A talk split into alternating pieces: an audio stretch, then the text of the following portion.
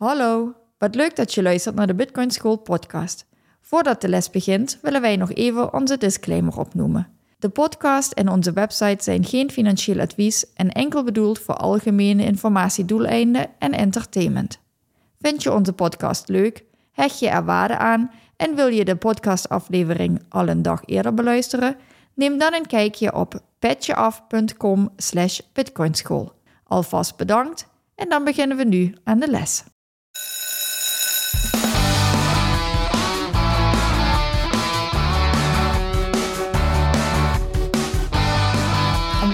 De Bitcoin School podcast. In deze podcast willen we jullie de wereld van Bitcoin dichterbij brengen. Dit doen we door Bitcoin op een eenvoudige manier vanuit de basis uit te leggen. In deze aflevering gaat het over het Oracle-probleem. Ja, en voordat we het over het uh, orakelprobleem gaan hebben, heb ik uh, de blokhoogte voor me. En het is uh, 814.952. En dan heb ik de Moskou-tijd en dat is 28 uur 25. Yes, we gaan het over het orakelprobleem hebben. Ja, want wij hadden laatst een interessant gesprek. Mm Nou ja, toen ging het over alles wat in de wereld gebeurt en ehm, waar de euro en de dollar naartoe gaan. En dat je dus inderdaad gaat vluchten naar andere dingen, investments. Nou ja, gewoon een filosofisch-achtig iets en hoe onze visie daarop is en hoe die andermans visie daarop is. En die had zoiets van, ja weet je, ik snap het wel. Ik snap wel wat jullie bedoelen. Dat wij ehm, zeggen van, je, ja, je kan niet meer sparen, dat soort dingen. Hè? De, de, inflatie, dus uh, je moet iets anders doen. Maar we waren zo in gesprek en toen zegt die persoon, dus ik, ik snap wat jullie bedoelen, maar ja, dat hele bitcoin, ja, ik vind dat toch maar uh, ja, nieuw en technisch en ingewikkeld en ik, ik kan daar niet zoveel mee. Ik uh, doe dan liever goud of zilver. Mm -hmm. En toen hadden we het daar zo over van ja, hoe gaat dat dan en hoe doe je dat dan? En uh, is dat niet lastig om, ja, krijg je dat dan thuisgestuurd of wat doe je daar dan mee? En ja, nee, dat krijg je niet thuisgestuurd, want zo werkt dat natuurlijk niet. Nee, je koopt dan certificaten. Mm-hmm. En dat is natuurlijk iets waar wij op aanslaan. Zo van, hmm, certificaten, dat is interessant. Ja, want uh, ja, ik ga er toch vanuit dat dat dan klopt. Ja. Nou ja, waar ga je dan vanuit? Uh, wat dan klopt is inderdaad... Uh, je hebt dus zelf geen fysiek goud of zilver thuis. Mm-hmm.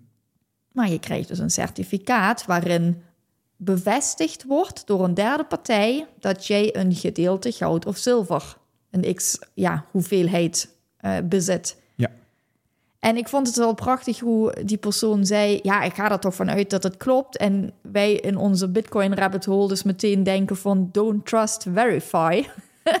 dus hoe kun je daar zomaar vanuit gaan dat dat klopt?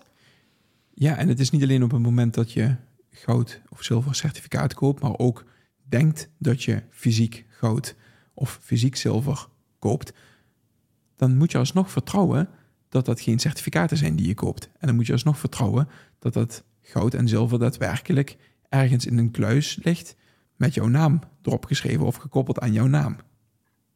Dus het is niet eens op het moment dat je certificaten koopt, maar ook op het moment dat je fysiek goud koopt en het niet naar jou thuis laat opsturen, ja, dan moet je toch op de een of andere manier iemand vertrouwen dat dat fysiek goud ergens voor jou bewaard wordt.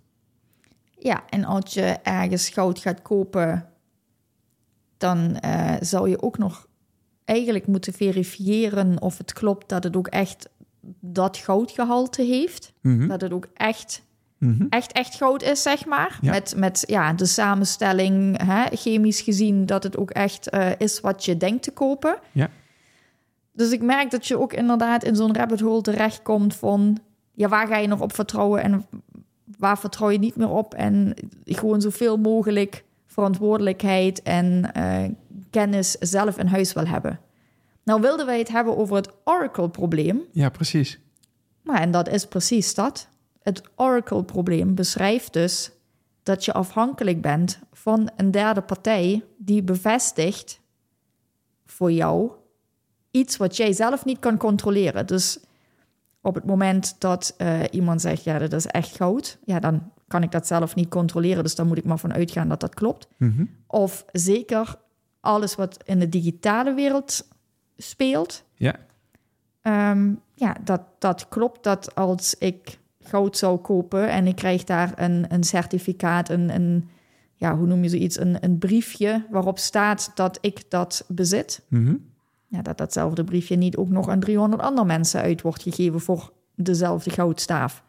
Ja, precies. En dat is inderdaad hetgeen wat ze dus bij wat Satoshi Nakamoto bij Bitcoin opgelost heeft. Het grappige is, hij heeft een digitaal goed. Een foto op je telefoon kan je kopiëren, een videootje kan je kopiëren, maar hij heeft een digitaal goed weten te creëren wat niet te kopiëren valt en wat niet onderhevig is aan het Oracle-probleem. Trust me, bro. En die combinatie is uniek en als je erover nadenkt, absurd. Ja, want wat was ook alweer het probleem? Dat heeft ook te maken met de double spending en zo. Dat is inderdaad dat digitale informatie, informatie in het algemeen, maar zeker in de digitale wereld, is die te kopiëren. Wil informatie vrij zijn? En in feite is alles informatie. Ja. Dus ook geld is een vorm van informatie. Um, misschien nog een leuk om daar een keer een podcast over te maken, over uh, informatie. Maar ga door. Dus foto's, wat je al benoemde, teksten, muziekstukjes. Nou ja, alles wat digitaal is, is te kopiëren. Is uh, verder door te versturen. Uh, printscreen, uh, copy-paste. je kunt het oneindig vermenigvuldigen. Mm En dus ook certificaten en bewijsstukken. Allemaal dat soort dingen. Dan heb je dus een derde partij nodig die garandeert dat het echt maar één keer wordt uitgegeven. Precies. Die een kasboek bijhoudt, die bij digitale overschrijvingen, als je een transactie in euro of dollar maakt, die bijhoudt. Persoon X maakt over zoveel aan persoon Y, maar het gaat altijd via een derde partij. Je hebt altijd een vertrouwensprobleem. Mhm. Ja, dit is nu meer het, het double spanning probleem. Het Oracle probleem kan eigenlijk meer uitgelegd worden als zijnde, stel dat je blockchain vervangt door een database, dan is degene die iets in de database schrijft, is degene die, die je moet vertrouwen.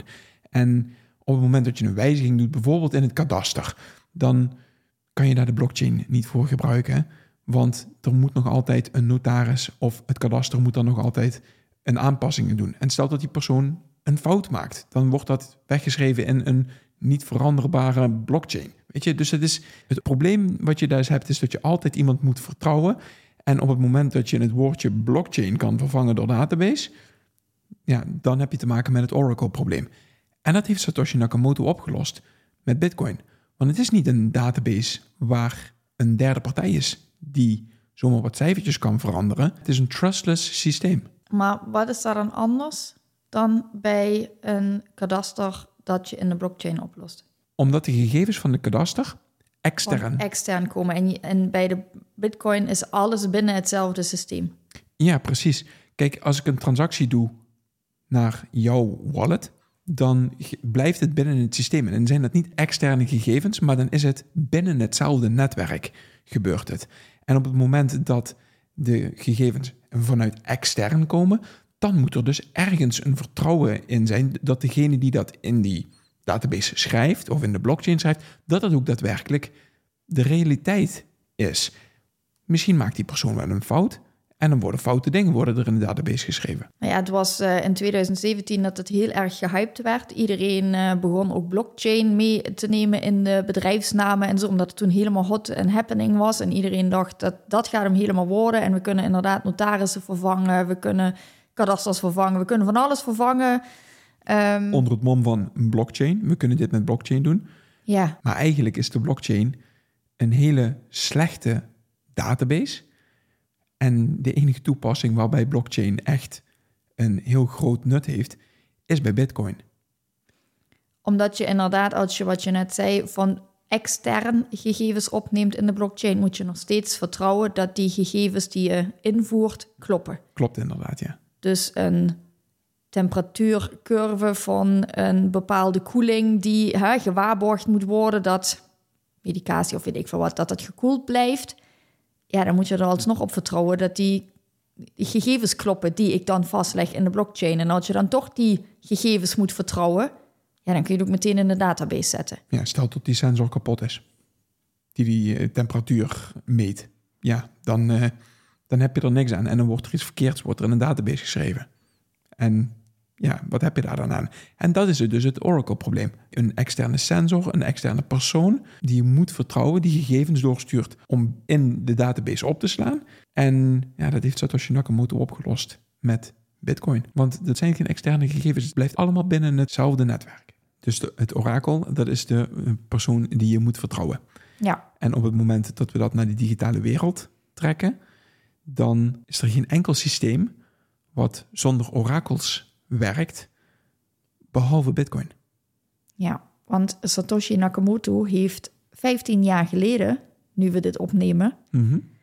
de oplossing eh, geboden hiervoor. En die heeft het voor elkaar gekregen op een hele slimme manier allemaal verschillende technologieën bij elkaar te brengen, waardoor die meerdere problemen in één keer kan oplossen. En dat is onder andere dus ook het orakelprobleem. En dit is hem gelukt door proof of work samen met de difficulty adjustment en de blockchain te combineren, waardoor hij ervoor gezorgd heeft dat er geen orakel nodig is, dus geen derde partij, maar dat er toch een fysieke tegenprestatie tegenover staat, waardoor wat er geschreven wordt in de blockchain een link is tussen de fysieke wereld en de digitale wereld. En dat heeft hij zo voor elkaar gekregen dat er zelfs een wedstrijd is tussen de deelnemers. En eh, dat ze heel graag willen winnen en dat je dus ook geen incentive hebt om vals te spelen. Ja, proof of work gecombineerd met de difficulty adjustment zorgen ervoor dat daadwerkelijke dingen in de fysieke wereld, energie en tijd, gekoppeld worden aan iets wat uiteindelijk digitaal gemaakt wordt. En dat digitale wat gemaakt is, is niet te kopiëren of te dupliceren of dubbel uit te geven of whatever. Precies. En daarbij hoef je niemand te vertrouwen, behalve het Nakamoto consensusmechanisme. Ja, en dat bepalen we met z'n allen. Omdat het de software is die jij op jouw node draait. Ja. Cool. Is toch een geniale man, hè, die Satoshi Nakamoto. Absoluut. Wat die bedacht heeft. Ja, die heeft wat dat betreft echt iets revolutionairs voor elkaar gekregen. Mhm. En ik denk dat in deze unieke combinatie, dus dat het decentraal is, dat er geen één persoon, geen foundation, geen helemaal niks iets te zeggen heeft, dus geen derde partij. En de anker in, het, eh, fysieke, in de fysieke wereld, Mhm. maar wel in digitaal goed Ja. Dat, die, die drie, dat is, dat is gewoon een unieke ehm, combinatie. Waar wij, of waar men misschien helemaal niet zo bij stilstaat hoe ja, bijzonder dit eigenlijk is. ja, precies. En nu ik erover nadenk, ik vind het wel een interessante eh, gedachte. Nakamoto is ergens in 2010, als ik me niet vergis, van het toneel verdwenen. En heeft gezegd van, ik ga me met andere dingen bezighouden. En eigenlijk op dat moment heeft hij iets supermoois heeft hij gedaan. Want hij heeft Bitcoin overgelaten aan een decentrale gemeenschap op dat moment. En die gemeenschap die zorgt al nu 14 jaar ervoor dat Bitcoin verder gaat en doorgaat en precies doet wat het zou moeten doen. En in die afgelopen 14 jaar is Bitcoin in zijn kern niet gigantisch veel veranderd. Er zijn hier en daar wat functionaliteiten toegevoegd, maar in de kern is het niet gigantisch veel veranderd. En dat is het grappige als we daarover nadenken. Welk ander systeem zou dat hebben? Je zou naar andere blockchains kunnen gaan kijken. Maar geen van die allen hebben een anonieme oprichter. Geen van die allen hebben een oprichter die het toneel verlaten heeft. Geen van die allen zijn daadwerkelijk decentraal. Er zit altijd op de een of andere manier een centrale partij achter. En of dat nou een foundation is, of dat dat nou... En dan, dan kan de blockchain zelf kan wel decentraal uitgegeven worden, maar dan is de ontwikkeling is op de een of andere manier centraal gestuurd of geregeld. En dat is het aparte eraan wat bij, bij Bitcoin het, het geval is. Dat is daadwerkelijk echt decentraal, omdat Satoshi Nakamoto van het toneel verdwenen is. Ja, en maar dat maakt ook weer waarom proof of work, ook al kost het heel veel energie, Mhm. zo belangrijk is. En zo ja, speciaal is. Ja, Omdat je iets digitaals ankert in de fysieke wereld. ja, precies. En voor elke Satoshi is te achterhalen of die wel op een eerlijke manier gecreëerd is, of dat middels proof of work gedaan is. En daar hoef je geen partij meer toe voor te vertrouwen dat dat het geval is. Dat kan je verifiëren op jouw eigen node. En dat is het aparte, dat er dus iets aan de fysieke wereld gebeurt. Er wordt proof of work erin gestoken, er wordt tijd en energie gestoken in het minen, in het maken van de bitcoin, of het vinden van de bitcoin, hoe je het ook wilt noemen. En dat wordt gekoppeld aan iets digitaals. En daarbij hoef je niemand te vertrouwen. Ja, dus je hebt uh, het ouderwetse miningproces, tijd en energie. Mhm. Om iets uh, ja, te vinden, af te bouwen, hoe je het, hoe je het hè, beeldspraak technisch wil uh, benoemen. Maar wel met alle eigenschappen van een digitaal goed. Wat je niet ergens fysiek op, hoeft op te slaan, wat je niet ehm, fysiek hoeft mee te nemen. Ja. En dan het belangrijkste aspect van het digitale goed, wat schaars is, is dat het niet gekopieerd kan worden. Ja, mooi. Um, ik denk dat we hiermee grotendeels het orakelprobleem besproken hebben. Ben je het met me eens of is er nog iets wat we, wat we moeten toevoegen? Nee, ik ben het er wel mee eens. Ik denk dat het uh, een apart concept is, mm -hmm. waar je in eerste instantie ook weer niet zo bewust van bent. Mm -hmm. En wat misschien ook gewoon even ja, door mag zijbelen, door mag werken in het hoofd. Van, hè, moment, wat bedoelen ze daarmee? En nou ja, ga er eens op letten in, uh, hè, in gesprekken, in het dagelijks leven... van wanneer heb je te maken met een orakelprobleem? Precies, wanneer vertrouw je iemand? Wanneer vertrouw je iemand op hetgeen wat hij zegt... en voornamelijk als het om waardeopslag gaat? Ik denk dat het een hele goede is om daar eens over na te denken... en om dan terug te komen en te denken van... hé, hey, die waarde, om dat ook nog eens digitaal te hebben... Dan, dan zul je zien hoe bijzonder bitcoin is. Ja, precies dat. Ik denk dat je dat nog meer, als je het orakelprobleem snapt... nog meer laat beseffen hoe bijzonder en echt uniek bitcoin hierin is. Ook ten opzichte van andere coins. Dus we hebben deze week een iets kortere aflevering gemaakt, maar wel eentje waar mensen nog langer over na kunnen gaan denken. Yes, dus veel plezier met deze hersenkraker en tot de volgende keer. Tot de volgende keer.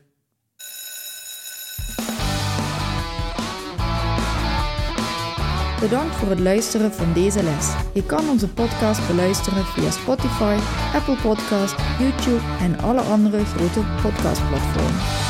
Wij zijn ook actief op Twitter en Instagram. Daar kun je ons bereiken.